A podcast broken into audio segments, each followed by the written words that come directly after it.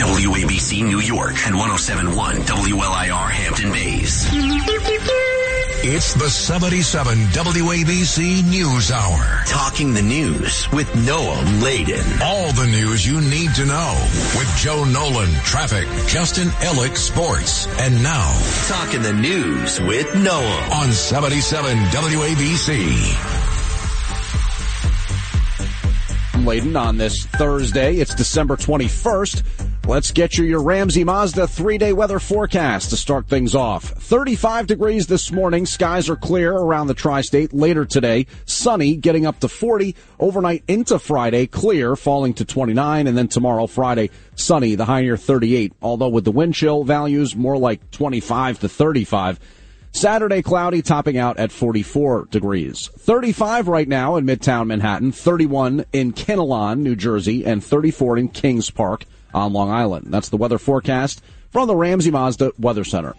So last Saturday, I got my Christmas shopping done went out to Willowbrook Mall, took care of one of my brothers, took care of my parents. Uh, my one brother I already got something for uh, with the online shopping thing. And then my husband and I bought some clothes for each other that we'll wrap and give each other on Christmas. That's kind of how we do it. It's like, you know, don't worry about buying gifts. We got these clothes. We need them, whatever. We'll give them to each other that day. But I was amazed and shows I'm really behind the times, not a regular shopper, as this new technology where you just drop the clothes in the bin and the pricing system tells you what you owe right away was like amazing to me.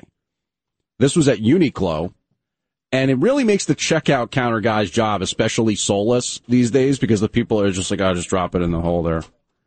And boom, then they say, okay, that's what you owe. And I have to say, the mall was pretty busy. But it's kind of nice now. It's kind of festive in a way. Like the lines aren't bad, but the energy is there. There's the kids seeing Santa and stuff like that. I feel like online shopping blunted the mall a little bit this time of year, but at least the big ones, you know, here in the tri-state, it didn't kill the mall.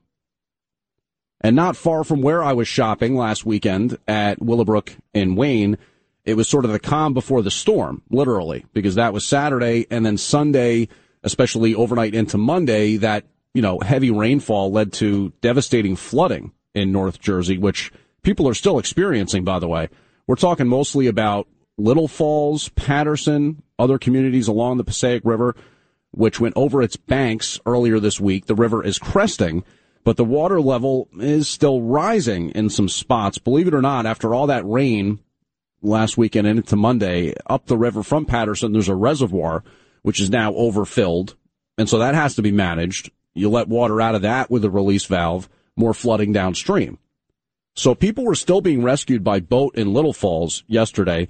Homes in Paterson have water all the way up to their front doors and school's been canceled for the rest of the week there in the Silk City. But yeah, those rescues still being made yesterday. The water kept on flowing up that the house might um, burst, o- the door will burst open. Paterson Mayor Andre Sayegh saying the river crested at over 10 feet high. It's the highest in recent history. So with the Passaic River still well over its banks, spilling into homes and over vehicles in places like Paterson, Lincoln Park, Fairfield, the Passaic we said has crested, but still forecast to remain in major or moderate flood stage for the rest of the week. And there was no school yesterday in Fairfield either. Back in the city now, 13 people were hurt last night when an MTA bus collided with a garbage truck. This was up in the Bronx. Officials describing the victims' injuries as minor, but all of them were taken to hospitals. And this happened at Bruckner Boulevard and Hunt, Hunts Point Avenue in the Longwood section. Apparently, the truck driver hit the bus head on and then crashed into a concrete barrier. And the investigation did trigger delays on the BX5 and BX6 bus lines. But again, the injuries described as minor. Thousands of Con Ed customers were left without power after a transformer fire on Staten Island yesterday. During the afternoon, roughly 3,700 people left without power. 60 firefighters and EMS personnel responded. No reported injuries, however. Con Edison was able to get the power back and details surrounding the fire unknown. Upwards of 450 residents have to find a new place to live in Sunnyside, Queens after a five alarm fire ripped through an apartment building yesterday. The flames broke out just before noon inside of the sixth floor of the six story building. And the biggest issue really for the building itself is all the water that the fire department had to use as this was all the way up on the sixth floor, all that water cascading down and some of the building's units in the floors below the fire itself have two feet of standing water inside them now. FDNY Chief Tom Corral. Very heavy fire damage throughout the building, either from the fire condition uh, or from the uh, water that was applied. And Assistant Chief Cesar Escobar going into further detail on the injuries as upwards of I guess over a dozen people were hurt in some fashion. We did transport several civilians to area hospitals in non-life threatening conditions. We did have uh, uh, a firefighter who was transported to a hospital uh, in serious but stable condition. So the Red Cross is helping to relocate some of those impacted. Eyewitness news cameras were there to catch some of what happened, and they spoke to residents. I don't know what to think. I know, I know, we lost everything. That that much I know. Some people said everything is gone. I don't know. It's, it's, it's, five days before Christmas. It's horrible. I've been seeing, you know, people coming home from work that didn't know what was going on, and their stuff is gone. It's cold. It's horrible. It's Christmas season. It's not a good day. Yeah, never a good time to obviously have your home be so affected by a fire, and then all the water, all the all the damage to you know, everything you own, and got to find a new place to live. The FDNY is investigating the potential cause of the fire. And it was a busy day yesterday for the New York City Council. We'll get into that in just a second here as the New York City Council local lawmakers have advanced two controversial bills. But Mayor Adams apparently does not plan to sign those bills. We'll talk about that in a second. So the New York City Council is advancing two controversial bills. These bills disrespect our police officers, corrections officers, and everyday New Yorkers from every community. I am deeply proud deeply proud to be a part of this body today that is passing transformative criminal justice legislation. Yep. Yesterday, the council approved a measure that will require NYPD officers to report more interactions with the public. And basically, this comes down to, you know, anytime you interact with a cop, they're going to have to fill out a report that says, this is what we talked about. Uh, this is what the person was in terms of their age, their, their race, their gender, which I guess cops are going to have to try to clarify somehow. And Speaker Adrienne Adams, she maintains that the legislation does not require officers to track low level encounters, like giving tourists directions, but will provide more data transparency. And that said, detractors say the bill more or less forces cops to spend an unending amount of time doing paperwork. And that'll, you know, take them off the streets and stop them from doing important police work. But more or less, it's about, you know, stops and, and frisks and that type of stuff and whether or not cops are showing bias in who they approach and speak to. The bill requiring NYPD officers to report all encounters on the street was passed by 35 yeses within the city council and nine noes. Excessive reporting with, with the current police force that we have, which is really down to historic lows, will hinder police efficiency, keeping officers behind desks instead of on patrol. We're talking about a reporting bill. A reporting bill. A few questions on an iPhone. This council also voted to eliminate most uses of solitary confinement in city jails. That was a vote of 39 to 7. The council moving to eliminate most uses of solitary confinement. Solitary confinement is torture, period. And I'm proud that the city council is voting to end it in this city. Wake up. There's no such thing as solitary confinement. The hole has been covered up now and filled in for 10 years or more. And Mayor Eric Adams says he plans to veto both measures. He said that the bills are long on idealism, but don't take into effect the, you know, reality based, uh, what's going to result as a, as a, what is going to result in reality after the legislation takes effect. The council can override Adams' veto with a two thirds majority. The city's migrant crisis doesn't appear to be easing up anytime soon, much to Mayor Adams' chagrin. And the mayor spoke about the problem last night exclusively on 77 WABC's Cats and Cosby program. More and more migrants continue to arrive in the city with as many as 4,000 recently in one week. Mayor Adams appearing on the Cats and Cosby program says the situation is complex. And people have often asked, well, Eric, why don't you stop the buses? Because we're not allowed to. You know, why don't you uh, uh, put place, pe- pe- place people back in these places where they're sending them to? We're not allowed to do that. We're not allowed to tell uh, people we're not going to give them their basic needs. At the same time, the mayor says this is killing the city financially with a $7 billion deficit. This is not sustainable. I'm Bob Brown for 77 WABC News. And after last night's Cats and Cosby program, we had the WABC office Christmas party here at the studio, or holiday party if you prefer. And more than half of all offices do throw an office Christmas party, you know, nearly 57%. OneTrust did a study and it turns out that an office holiday party is a great place to get frisky with your coworker. 39% of people polled admitted to getting busy at the office holiday bash. 25% say it was in the car parking lot. 21% say the boardroom and 16% in their boss's office. And according to the study, senior managers were getting busy the most. I'm Bree Tennis. Oh, that is racy. And let me give some props to the party last night. It had an open bar catered hot food, some delicious pigs in a blanket or cocktail weenies, if you prefer that term. And it's worth noting, as my former iHeartRadio colleague once said, cold pasta and sandwiches is not a holiday party. So last night definitely was not cold pasta and sandwiches. We had a good time. And I had a chance to catch up at that 77 WABC holiday party with the legend Ernie Anastos, who was telling us about his time in Chicago, Boston, Providence, you know, this is a guy who's a titan of both news, radio, and TV, as well as staying positive. And he gave me some great advice. He said, you know, when it comes to doing the news, you want to be, I'm trying to remember exactly how he said it, but solid as a rock, but then kind of throw in some unpredictability. Like you don't want to get too stale or go on autopilot. Because he said doing the news can sort of be like driving in that way. So I'm not sure what I'm supposed to do that's unpredictable right now. But as far as Ernie Anastos and in connection to the holidays, Today at 11 a.m., we'd love for you to join us as Ernie is hosting the first annual Christmas Carols concert at St. Nicholas Greek Orthodox Church and National Shrine down at the World Trade Center. And I'll tell you one thing that's definitely unexpected for me as a broadcaster is getting the chance to throw it to Ernie Anastos. Okay, this is a very exciting day in Lower Manhattan. The St. Nicholas Greek Orthodox Church and National Shrine at the World Trade Center holding its first annual Christmas caroling event. You know, there are many young students here from the St. Demetrios School in Astoria performing the Christmas carols. The Archbishop of the Greek Orthodox Archdiocese, His Eminence Elpidophoros, is here along with the Reverend Andreas and his lovely wife Anthula, who are hosting the event. Well, as you know, thousands come to visit the World Trade Center and Memorial every year and also see the National Shrine, St. Nicholas Church, to find a little moment of peace and reflection. And I'm very happy to be here as well to MC the event, celebrating a wonderful Christmas holiday with all the children here and the many visitors who are stopping by.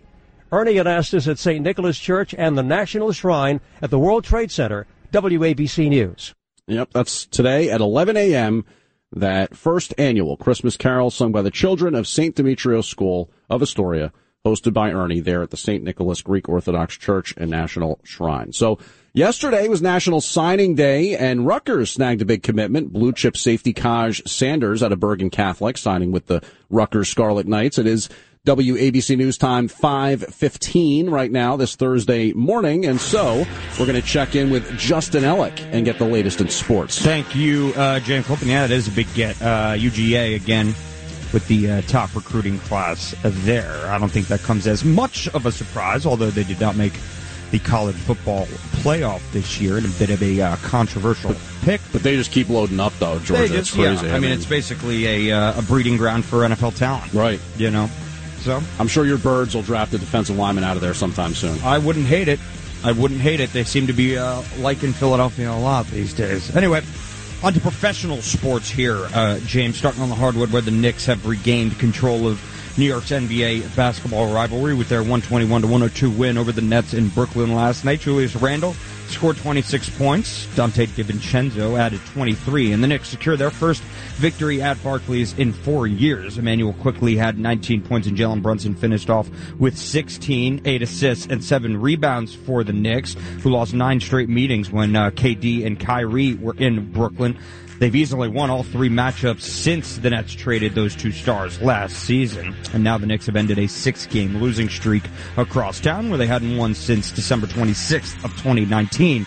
Both teams were playing their first games back after returning from trips out west and the Knicks played with far more energy while leading nearly the entire game. It's just a tightly knit group. DiVincenzo made five three pointers and grabbed eight rebounds, while Josh Hart had 10 points and 13 rebounds off the bench. Julius Randle put it best following the game when he told ESPN, quote, everything's back to normal. On the ice last night, the Islanders were the only local squad in action, falling to the Capitals 3 to 2 in overtime in D.C.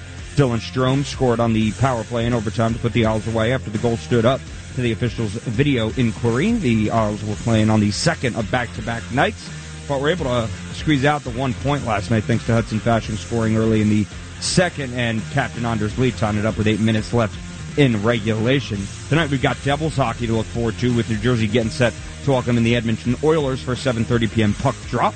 And it is Thursday, which means Week 16 in the NFL kicks off tonight on Thursday Night Football. The New Orleans Saints will visit the Rams in Los Angeles for an 8:15 p.m. kickoff. LA heads in as four-point home favorites. That's Sports Jams, and I'm Justin Ollie on 77 WABC. Good morning, and thank you for spending part of your Thursday morning with us. James Flippin filling in for Noam Laden on the 5 a.m.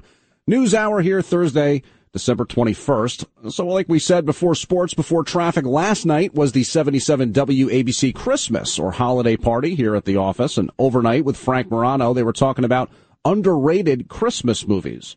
Well, it turns out one of the most popular Christmas songs in the world, possibly penned in Georgia, maybe Massachusetts, wasn't actually written for the holiday after all. Yeah, how about some unknown or an unknown Thanksgiving song. Historians say Jingle Bells was originally written as a Thanksgiving song by James Lord Pierpont. Many believe he wrote the song in Medford, Massachusetts.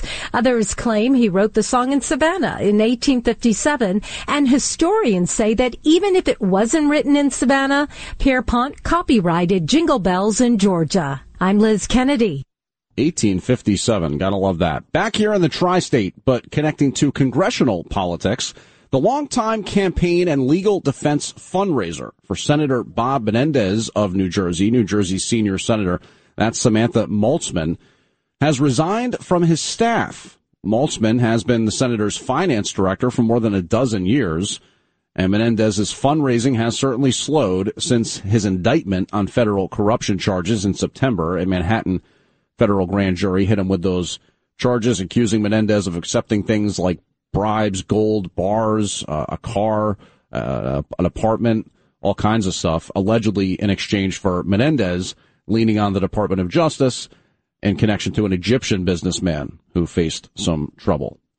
The FAA is continuing to investigate the double fatal helicopter crash that occurred in the Wharton State Forest in New Jersey shortly after midnight Tuesday. The victims have since been identified as a pilot, 67 year old Monroe Smith, and a photojournalist for 6 ABC Action News Philadelphia, 45 year old Christopher Doherty. The station confirming their identities, saying they had been a part of the Action News team for years, and apparently they were both returning from an assignment at the Jersey Shore when the accident occurred. An investigation's underway after a teenager was shot in Newark yesterday. Authorities say the 13 year old boy was hit in the chest with a shot and taken to University Hospital in stable condition. It happened just before 1045 a.m. on the 100 block of Leslie Street. And Newark's public safety director says the incident led to a brief lockdown in a nearby school. That's Bragaw Avenue School, more or less in the upper Clinton Hill neighborhood of Newark on Leslie Street there. And pivoting to some international news now, but it connects obviously to the US of A and that meeting between President Biden and Chinese President Xi out in San Francisco earlier this year. Apparently, President Xi warned President Biden that Beijing will reunify Taiwan with mainland China. That's according to three current and former U.S. officials who discussed a recent summit attended by the leaders in San Francisco. Xi told Biden in a group meeting that China would prefer to take Taiwan peacefully, not by force. China's leader also referenced public predictions from the U.S. military, who said Xi plans to take Taiwan in 2025 and 2027, saying they're incorrect because he has not yet set a time frame. I'm Mark Mayfield. Uh, members of the Biden administration, by the way, talking a lot about holiday travel this week.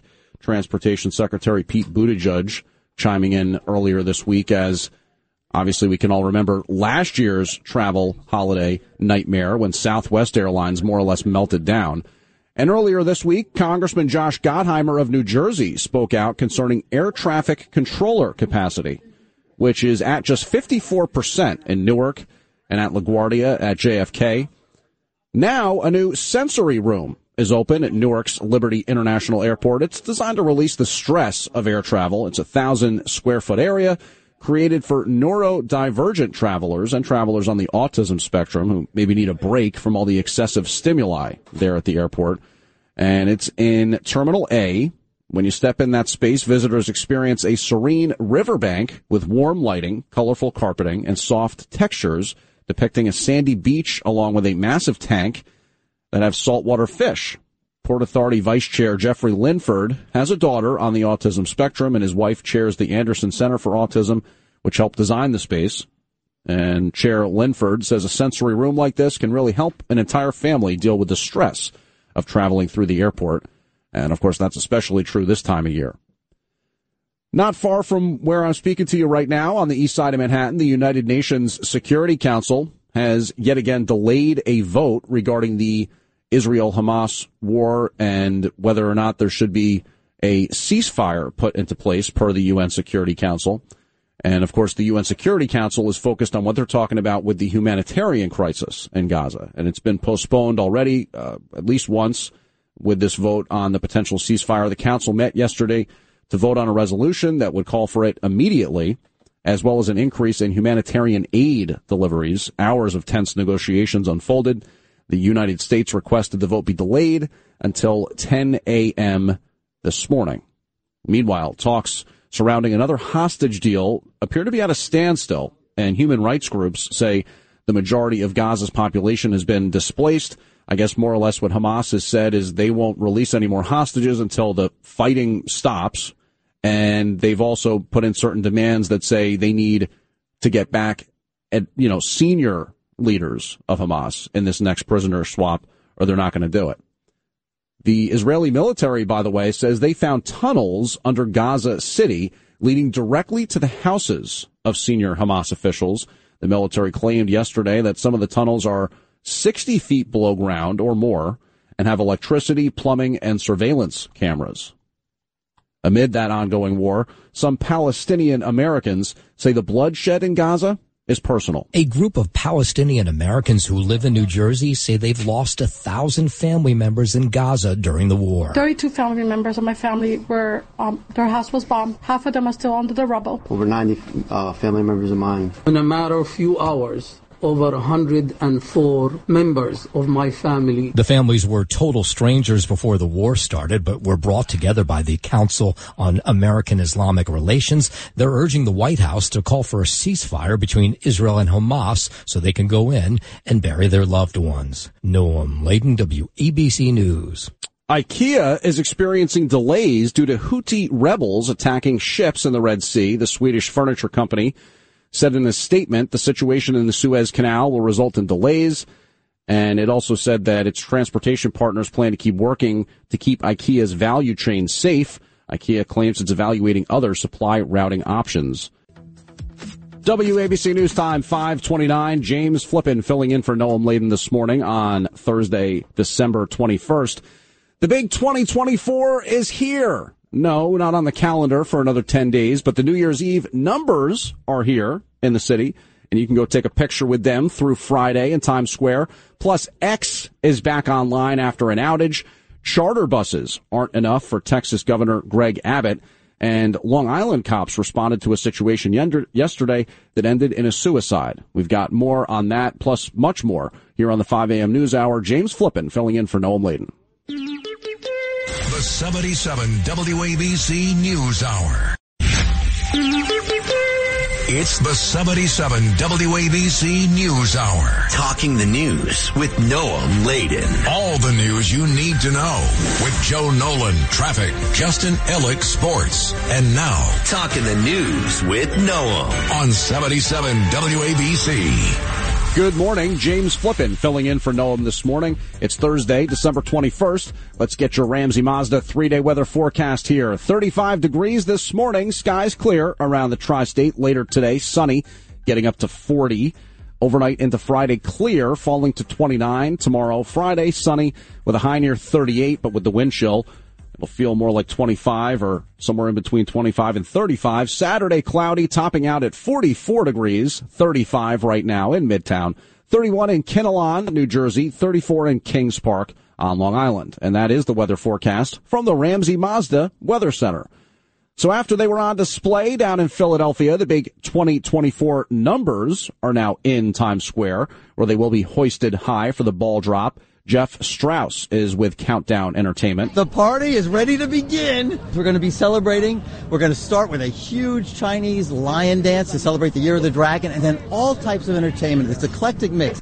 It's going to be a bright new year. It really is amazing when you think about it that the eyes of the world, over a billion people, be watching these numerals when they light up on January 1st. The numerals are seven feet tall. They weigh over 1,000 pounds and include 588 big light bulbs.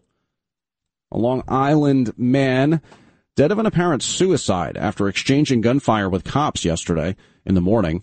Cops rushed to a home on Wiggins Street. This was in Lake Ronkonkoma just before 9 a.m. A 911 call had come in reporting a guy was drunk and suicidal and that he had a gun. So police showed up. They say that Pedro Loriano walked outside and traded shots with police. He then went back inside and sometime later, Suffolk police say they heard more gunfire. Inside the house, they found the 55 year old man dead from what they say is a self inflicted gunshot wound. An investigation underway. The social media platform X, once known as Twitter, back online after a global outage. Over 70,000 U.S. based users reported issues early today, as did users in Canada, Britain, France, and other countries. X users say their feed stopped updating shortly after midnight this morning, some unable to view posts. The cause of the outage, not yet known. Well, Texas Governor Greg Abbott has been busy this week. He signed into effect legislation that makes it an state crime in Texas to illegally cross the border, in addition to the federal legislation that obviously already exists. And now there are plans for him to fly migrants to sanctuary cities after previously using charter buses. And apparently the first flight landed this week at Chicago's O'Hare Airport. 120 people on that flight. Governor Abbott's office says everybody on board signed voluntary waivers and more flights are being planned. The governor says any sanctuary city is fair game. Of course, that does include New York City. A new poll shows 42% of Republicans who plan to vote in the Iowa caucus are more likely to support former President Trump after he made some recent remarks concerning immigrants.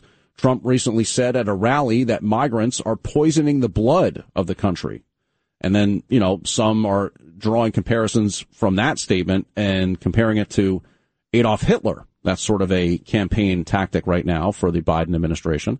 And this poll from the Des Moines Register, NBC News, and Mediacom showed Iowa Republican caucus goers are more tempted to vote for Trump after these comments. And that probably speaks to the importance of the migrant issue. Meanwhile, 28% said the comments made them less likely to support Trump. Senator Thom Tillis is taking action after this week's decision from the Colorado State Supreme Court, which ruled that former President Trump will be banned from the state's 2024 presidential primary ballot. The North Carolina Republican announced he'll soon introduce a bill called the Constitutional Election Integrity Act. It would prevent states from disqualifying presidential candidates from the ballot on constitutional matters that should be decided by the U.S. Supreme Court. He says American voters, not partisan activists, should decide who we elect as president. In Raleigh, I'm Lisa Taylor. And we're hearing from some prominent voices on both sides of the political aisle regarding whether or not Trump should, in fact, be left off the Colorado 2024 primary ballot. President Biden was on the tarmac yesterday saying, It's self evident. You saw it all. Now, whether the 14th Amendment applies, I'll let the court make that decision. But he certainly supported an insurrection. No question about it. None. Zero. And uh, he seems to be doubling down on about everything. Anyway. Most Republican candidates for president saying the voters and not the courts should decide.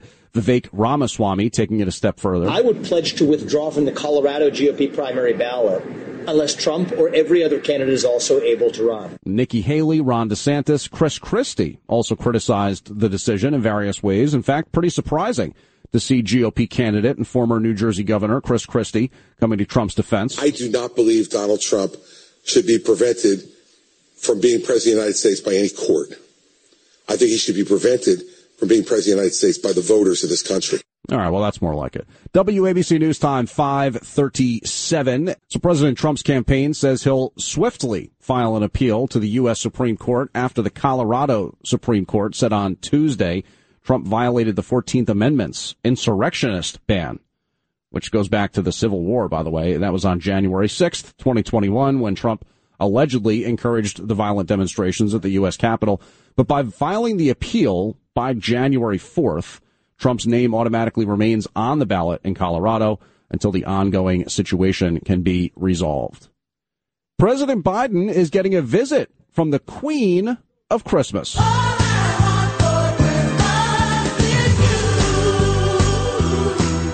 And Mariah Carey paid a visit to the White House last week with her 12 year old twins, Monroe and Moroccan, and shared photos of the visit on her Instagram page yesterday. Besides posing with the president, the Carey family took photos with Vice President Kamala Harris and her husband, Doug Emhoff. And of course, Carey was hanging up some decorations on the White House Christmas tree. Her holiday classic, All I Want for Christmas Is You, is currently the number one song in the U.S. And I think she knocked off Brenda Lee's Rocking Around the Christmas Tree, as a matter of fact.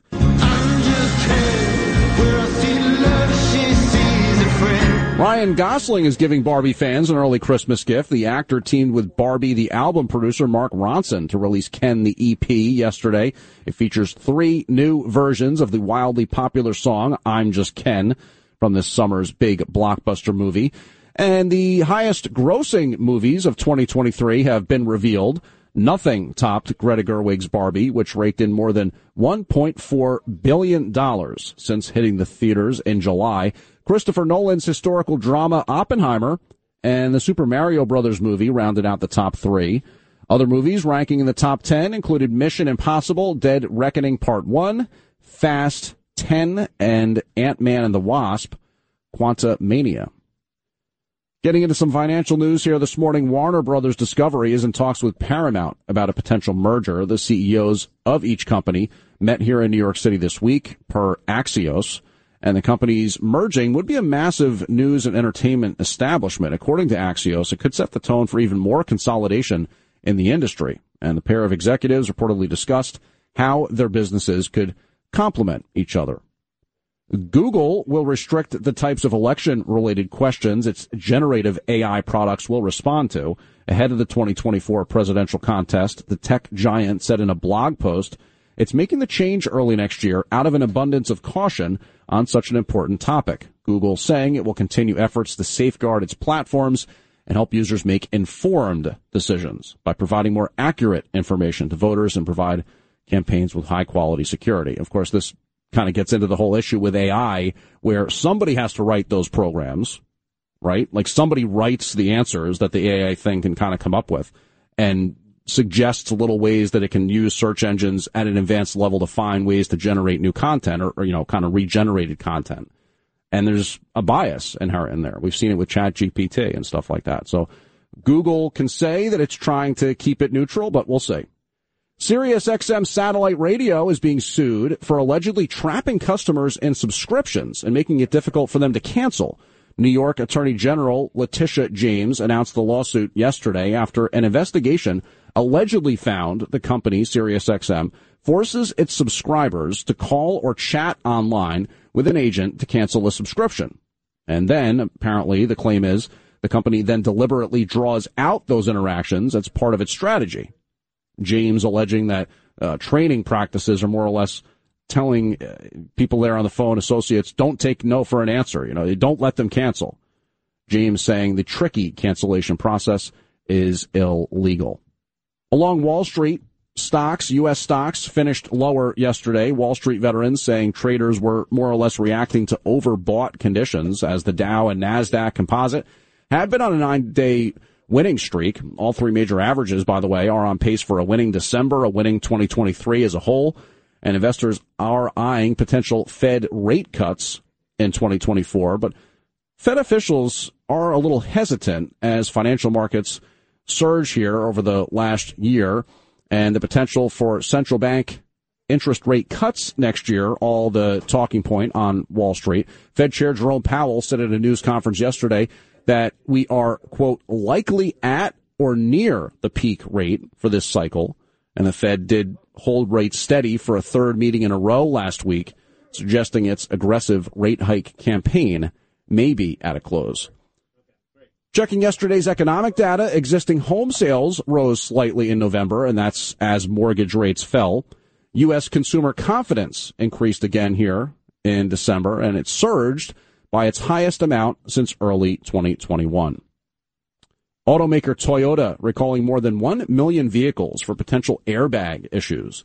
Toyota Motor announced the recall yesterday, saying a short circuit in a sensor could cause airbags to not properly deploy. This recalls for 2020 through 2022 model year vehicles, including various Corolla, Camry, Avalon, and Sienna hybrid uh, vehicles. The automaker says it'll start notifying owners about the recall in February of next year. Dealers will inspect the sensors and replace them as needed. WABC News Time, 545. And we're going to turn to Justin Ellick now and get the latest from the world of sports. Thank you, James. Flip will start here on the hardwood where the Knicks have regained control of New York's NBA basketball rivalry with their 121 to 102 win over the Nets in Brooklyn last night. Julius Randle scored 26 points. Donte DiVincenzo added 23, and the Knicks secure their first victory at Barclays Center in four years. Immanuel Quickley had 19 points, and Jalen Brunson finished with 16 points, 8 assists, and 7 rebounds for the Knicks, who lost nine straight meetings when KD and Kyrie were in BK. The Knicks have easily won all three matchups since the Nets traded those two stars last season. Now the Knicks have ended a six-game losing streak across town where they hadn't won since December of 2019. Both teams were playing their first games back after returning from trips to the West, and the Knicks played with far more energy while leading nearly the entire game. DiVincenzo made five three-pointers and grabbed eight rebounds, while Josh Hart, Josh Hart, I should say, had 10 points and 13 rebounds off the bench. Julius Randle put it best following the game when he told ESPN, quote, everything's back to normal. And I just want to thank uh, our traffic guy, the great Joan Nolan, for bringing this to my attention in collegiate hardwood action last night. Seton Hall upsetting number five UConn, and they did it handedly, 75 to 60. I mean, how about that final score? So congrats. Go Pirates. Yeah, go Pirates. My God. 75 to 60. 15 point victory for Seton Hall over number five UConn last night. On the ice, the Islanders were the only local squad in action, falling to the Capitals 3 to 2 in overtime in DC. Dylan Strome scored on the power play in overtime to put the Isles away after the goal stood up to the officials' video inquiry. The uh, Isles were playing on the second of back-to-back nights, but were able to squeeze out the one point last night thanks to Hudson Fasching scoring early in the second and Captain Anders Lee tying it up uh, with eight minutes left in regulation. Tonight we've got doubles hockey to look forward to with New Jersey getting set to welcome in the Edmonton Oilers for a 7.30 p.m. puck drop, and it is Thursday, which means Week 16 in the NFL kicks off tonight on Thursday Night Football. The New Orleans Saints will visit the Rams in Los Angeles for an 8.15 p.m. kickoff. LA heads in as four-point favorites there. That's sports.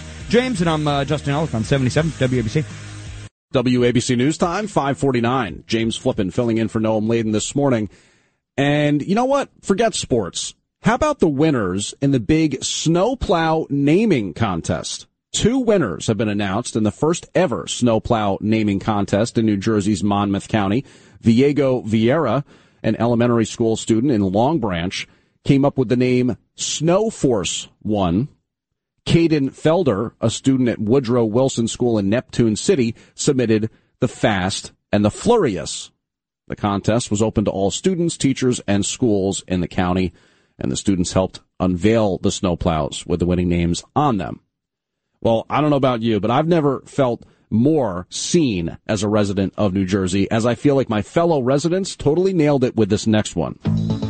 Big pieces, little pieces, masterpieces, Reese's pieces, head pieces. Yeah, the Garden State most definitely does apparently love Reese's Pieces. A new survey reports New Jerseyans prefer chocolate and peanut butter when it comes to their favorite holiday candy. This survey from HubScore looked at holiday favorites among all 50 states, and in New Jersey, the survey found Reese's Pieces ranked tops with residents. And that does represent a change from another survey, by the way, just a few weeks ago. CandyStore.com concluded Skittles were the holiday favorites in the Garden State. All right. The FTC is proposing new online privacy measures for children. The changes look to strengthen the Children's Online Privacy Protection Act of 1998, which restricted online tracking for minors on the internet by social media apps, digital advertisers, video games, and retailers. According to regulators, these new rules would shift the burden of safety online from parents to these apps and digital services. The rules also include certain services online that must be turned off when targeting advertising for kids under the age of 13. Governor Kathy Hochul in New York putting $100 million towards expanding access to childcare across the state. As the first mother of New York, first woman who ever held this position who has children, who knows the challenges of childcare, uh, the affordability crisis, even finding enough slots. I, I know what this can do. It. Hochul saying New York has capped child care costs and expanded the child care tax credit. We're focused on affordability, making life uh, easier, more affordable here in the state of New York, and, and focusing on our families will give them the resources they need to thrive in our state and also help our employers uh, be the place people want to work. So, like we said, $100 million for child care. Hochul says $50 million goes towards providing grants to build new child care centers or help existing centers grow. The remaining 50 million will be allocated to tax rebates for eligible businesses that create or expand infant and toddler care centers. Hochul says quality child care is critical for so many working families. She's also targeting, by the way, separate legislation we're talking about now, the presence of lead pipes. Hochul just signed the Lead Pipe Right to Know Act, and that aims to protect New Yorkers from the public health risks posed by lead pipes. It builds on federal standards and requires water utilities statewide to publicly share how many lead service lines are present in their distribution system. And they also make the, they must make the information readily available so that public resources can go towards removing local effort, or helping local efforts removing lead pipes. Less than half of all adults in the U.S. say they got their annual flu shot this year. Even less say they got the most recent COVID booster. A Gallup poll found 47% got their flu vaccine this season. Only 29% got the updated COVID shot and another one in five respondents say they do plan to get the booster, but haven't yet. About half said they won't get the updated COVID vaccine. Well, health officials are talking about a new variant of COVID. A new COVID-19 subvariant is on the rise this holiday season. City Health Commissioner Ashwin Vasan says the new variant is known as JN1. It's outcompeting the other variants, which means it's spreading faster, but it's not causing more severe disease. Vasan says this does warrant some smart decisions. He says wearing a mask does reduce the risk of respiratory viruses. I'm Bob Brown for 77 WABC News. Well, that's good. I'm not wearing a mask. That's just me. I mean, I'd be lying if I said I don't judge people on the train and stuff like that, but whatever. Do you? I'm just not. The U.S. just completed a prisoner swap deal with Venezuela. Savoy Wright was one of the six people that arrived in San Antonio this week as part of the agreement. Free at last, free at last. Thank God Almighty, free at last. Very emotional, exciting, grateful. So much gratitude for, for the moment, for the United States of America, for for all of you and, and for the, the opportunity to come home. The Biden administration releasing a close ally of Venezuelan President Nicolas Maduro in exchange for 10 Americans detained in the South American country. Eyvin Hernandez was another one of the six Americans that arrived there in Texas this week. All you think about when you're in prison is how you didn't appreciate being free while you were free. Uh, there's no way to understand what it's like to be in prison unjustly and not have any way out. Hernandez said he did endure psychological mistreatment. If you find peace there, they make they do everything in their power for you to lose that peace and to try to make you go crazy. They they have a lot of psychological tactics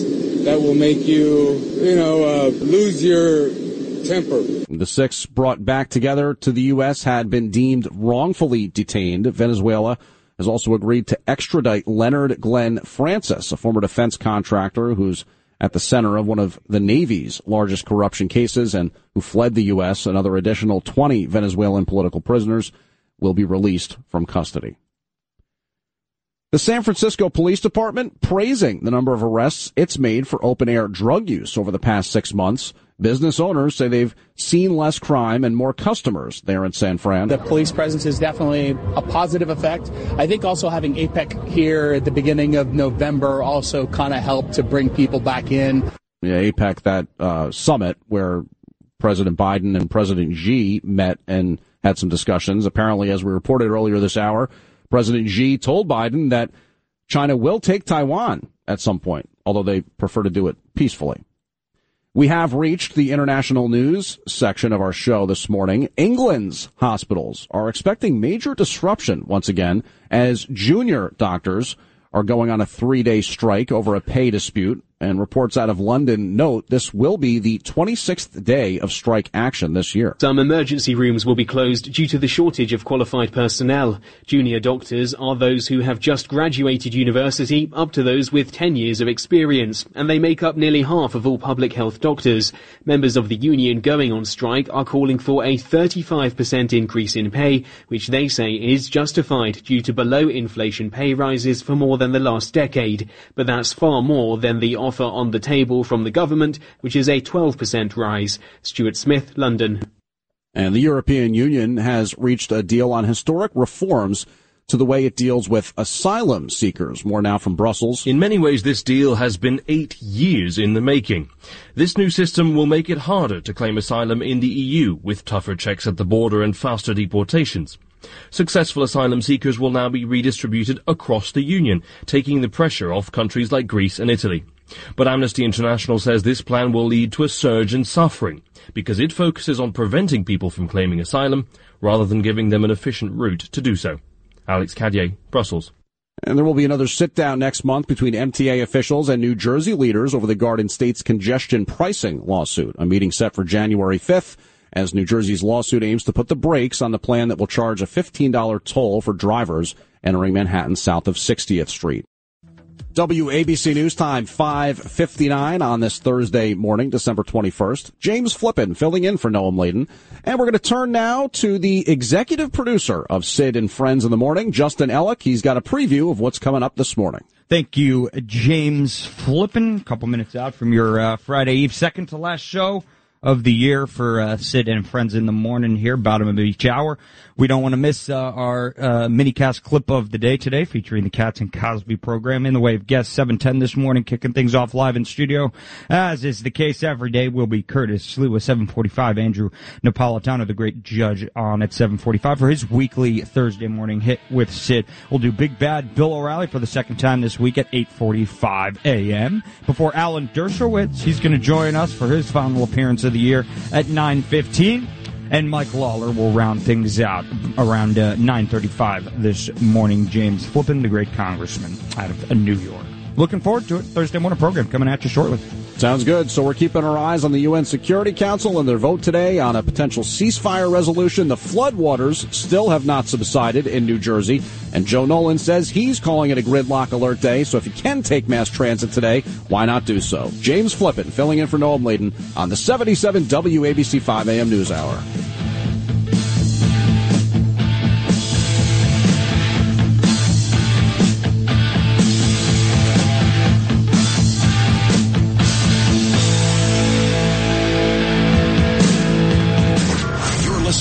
One of the most iconic stations in the nation.